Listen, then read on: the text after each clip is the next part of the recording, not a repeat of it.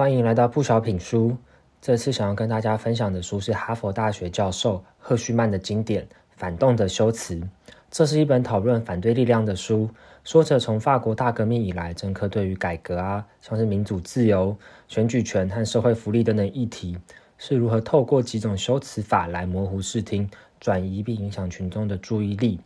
也刚好台湾最近的选举刚过嘛。各种候选人对于彼此的攻击言论啊，还有反攻击，就是很有趣的观察对象。通过这本书，希望可以让大家在听到各种说法时，不会掉入修辞的陷阱，而更能关注在议题的本身。在读这本书的时候，大家也可以想想下面的问题：第一，民主、自由、选举权和社会福利等等看起来无可争议的议题，可以用什么样的方式反对？二。事情既然被反对，那就一定有他被反对的理由啊！怎么分辨真的理由跟假的理由呢？第三，社会改革确实也面临很多两难的问题，又该怎么样去看待？说回反动的修辞，它就像是牛顿的第三定律，每一个作用力都会产生一个相等的反作用力。他们的标准说法是：我同意你的价值目标，但是。这个但是之后才是反动派的真正想法，来破坏对手原本想说的内容。具体的方法有三种，分别是被谬论、无效论、有害论。在开始前，先简单概括下这三个修辞法，方便更清楚的理解后面的内容。第一个是被谬论，他说的是由于世界的复杂或人类知识的限制，改革只会带来和目标完全相反的恶果。而无效论说的是社会发展有它自己的逻辑，人类的改革措施不能带来任何的改变。第三个有害论说的是改革虽然可能是好的，可是却会摧毁其他更重要的价值。介绍下本书作者阿尔伯特·奥图·赫胥曼，一九一五年生于德国柏林的犹太中产家庭。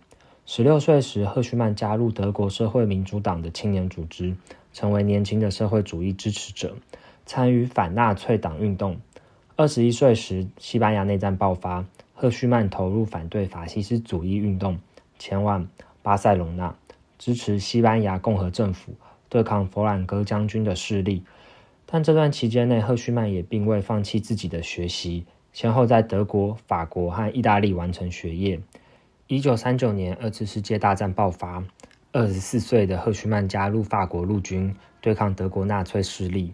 一九四零年，法国向德国纳粹政府投降后，赫胥曼在马赛参与反纳粹的地下活动，为美国记者瓦里安·弗莱组成的紧急救援委员会工作，帮助占领区的欧洲难民移民至美国。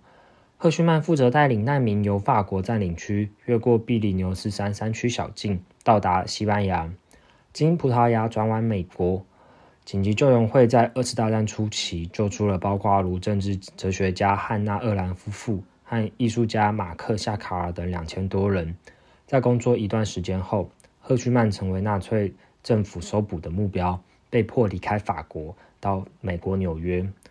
到了纽约之后，赫胥曼得到美国洛克菲勒基金会奖学金，至加州大学伯克莱分校进行研究，担任国际经济学研究员。一九四三年。二十八岁的赫胥曼加入美国陆军，获得了美国国籍，被派往北非，随盟军进攻意大利。战后，他参加了纽伦堡大审，还担任马歇尔计划的西欧与大英国协区域主管。因为有这样丰富的社会活动经验，看到并参与了社会发展的大脉络，赫胥曼很轻视社会科学里流行的理性抉择理论。这种理论认为，人类会想办法追求自我利益最大化。但这却没办法解释人类参与公共事务的很多行为，像是明明自己一个人的力量很小，却还是热衷参与示威游行、捐钱给候选人等等。所以，赫胥曼的作品不讨论社会现象或人类行为的普遍通则，而是人类行为的各种可能性。这也成了赫胥曼研究社会科学的切入角度。除了反动的修辞之外，还有。叛离、抗议与忠诚等等社会科学的经典。说回《反动的修辞》这本书，第一个说到的修辞法是被谬论。被谬论不会对目标展开正面的攻击，会先表示赞同，在试图证明这项提议或行动在计划上有不足的地方，而且会产生适得其反的效果，像是追寻民主，反而会产生寡头统治还有暴政；社会福利计划则会造成更多而不是减少贫穷。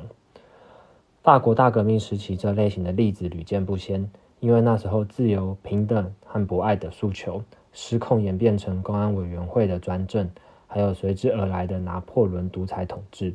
这样的矛盾与过程，让反对者惊呼：法国人民建构神圣人权以及征服政治自由的努力，只显露出其无能为力与不值一试。它的结局不仅仅使这个不幸的民族回复到野蛮和奴役。甚至一整个世纪和一片欧洲都赔了进去。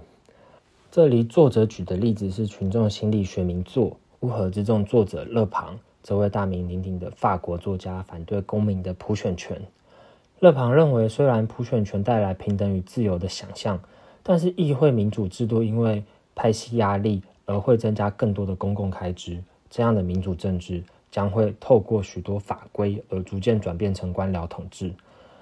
不知道讲到这里，大家有没有被勒庞的说法给绕进去啦？觉得诶就是这样。赫胥曼指出，被谬论说法的问题在于，他们将世界当作一个可以全然预测的存在，在放大了负面的影响。像是勒庞提到的问题，是可以通过预防性的政策，让损害控制在一定程度之内。所以，面对被谬论认为会适得其反的观点。正确的方法是指出对方说的只是一种可能性。别忘了，改革或政策的推动是一个连续而且重复的事件。面对可能的问题，重要的是解决，而不是全盘否定。说到这里，如果有人说失业救济反而会让失业的人更懒惰，这样子你可以跳出这个框架来回答了呢？相较于第一种被谬论是直接挑起对立，说你啊根本做了反方向的事情。接下来谈谈第二种修辞法，无效论，则是说事情变动的越厉害，它就越跟原来是一个样，而会导致这样的结果，是因为社会深层的结构无法撼动。像是东共产政权建立时，有人问说资本主义和社会主义的差别在哪里？有人这样回答：在资本主义的体制里，人剥削人；在社会主义体制里，剥削的方向正好相反。就是相当有意思的例子哦。这种修辞法是一种消极的悲观理论，像被谬论至少肯定人类可以改变世界，无效论却是说这世界不能改变，原本的世界就好了吧。这里作者又拿出另一个法国知名思想家托克维尔，他在名作《旧体制与大革命》里提到，法国大革命与旧体制的决裂程度远比通常认为的小得多，像是人权与公民权。被推翻的王朝早就实施了其中一部分，还有像是行政权的改革与小自耕农制度等等，在旧体制下也在改变。托克维尔说道：“自从大革命以来，每一次我们想要摧毁绝对的权利，我们不过是把自由女神的头颅栽植到奴隶的躯体上。对于法国大革命带来的改变，托克维尔觉得事物的本质其实并没有改变。”无效论者啊，拒绝承认变革，或者是矮化变革，将充满动荡变迁的历史事件讲得风平浪静。赫胥曼认为，这种修辞法的漏洞在于，一个社会改革的目标和真实效果的关系，远比无效论者说的更复杂。改变是由很多步骤组合而成的，一部分可能没改变，是因为它有先后顺序，也需要时间。但无效论者却抓着简单的一个点做攻击。严格来说，无效论者说的是对的，却只是见树不见林的观点。最后，第三种修辞危害论看起来更温和，因为他不想跟主流的意见产生冲突。危害论的方法是反对任何形式的程序变革，但是却假装在原则上同意改革者的目标。最常见的说法是，人类社会的进步困难重重，任何新进的改革提议都会严重损害我们先前已经达成的成就。这里，赫胥曼继续找知名的历史人物对战啊。这次是英国经济学家海耶克。海耶克在二次世界大战写成的名著《到奴役之路》，对于现代的福利国家提出了自己的质疑。他认为，任何扩张政府行动范围的举动，都必然会威胁自由，甚至导致极权主义。海耶克的逻辑推演是这样的：首先，人民只可能对少数几项事情有共同目标，而政府决策必须由共识决定，这才是民主。基于这以上两点，国家只有把自己的活动限制在这些少数同意的目标之上，才是民主政府。简单来说，如果政府做越多的事情，因为有强制性，必然会摧毁民主与自由。所以海耶克不赞同福利国家的模式。但现在我们回过头来看，二战后各个西方国家推出的社会福利法，不仅对经济发展与缓和景气循环有重大的贡献。也对社会安定有很大的帮助，而这也说到作者赫胥曼对于危害论的漏洞看法。新的改革究竟会产生怎么样的作用？要具体观察环境因素，很难从改革的内在里得到答案。危害论这种预言式的言论，可以在逻辑上自圆其说，因为除了预言错误的时候之外，都能证明自己绝对正确。到这里，我们就把《反动的修辞》这本书的重点跟大家分享完啦。我们看到了民主自由、选举权和社会福利等等看起来无可争议的议题，可以用被谬论、无效论和危害论这三个方法来反对。其实再仔细想想，我们自己在做很多事情或是工作上的提案时，别人也都会下意识的用这些方法来反对。这边来简单再复习一下：被谬论说的是由于世界的复杂或人类知识的限制。改革只会带来和目标完全相反的恶果。无效论说的是社会发展自有它的逻辑，人类的改革措施不能带来任何改变。有害论说的则是改革虽然可能是好的，但是却会摧毁其他更重要的价值。下次如果在遇到类似的情况时，建议先深呼吸一口气。事情虽然被反对，但假的理由我们也看到了。我们更应该关注事实的本质，不要陷入见树不见林的困境。也要注意时间和做事先后次序的安排影响。如果是对未来成果抱持怀疑，要考虑更多的是环境因素，并记住什么都不做也可能会产生危险。当然，我们也会面对很多真正的两难问题，很多事情也确实会彼此冲突。那什么又是面对问题的和成熟心态呢？赫胥曼给了我们两个方向思考：第一是不要忽视历史的经验。还是要尽可能评估风险，尽最大的可能防范或者是控制。第二是依据各种可能性做出的评估，要记住最坏的情况不一定总会发生。最后啊，我很喜欢《反动的修辞》这本书的原因，不是它解释了怎么样的社会现象，而是它教会了我们怎么开始讨论社会问题。使用这三种修辞法的人其实很懒惰，因为他们不思考问题的本质。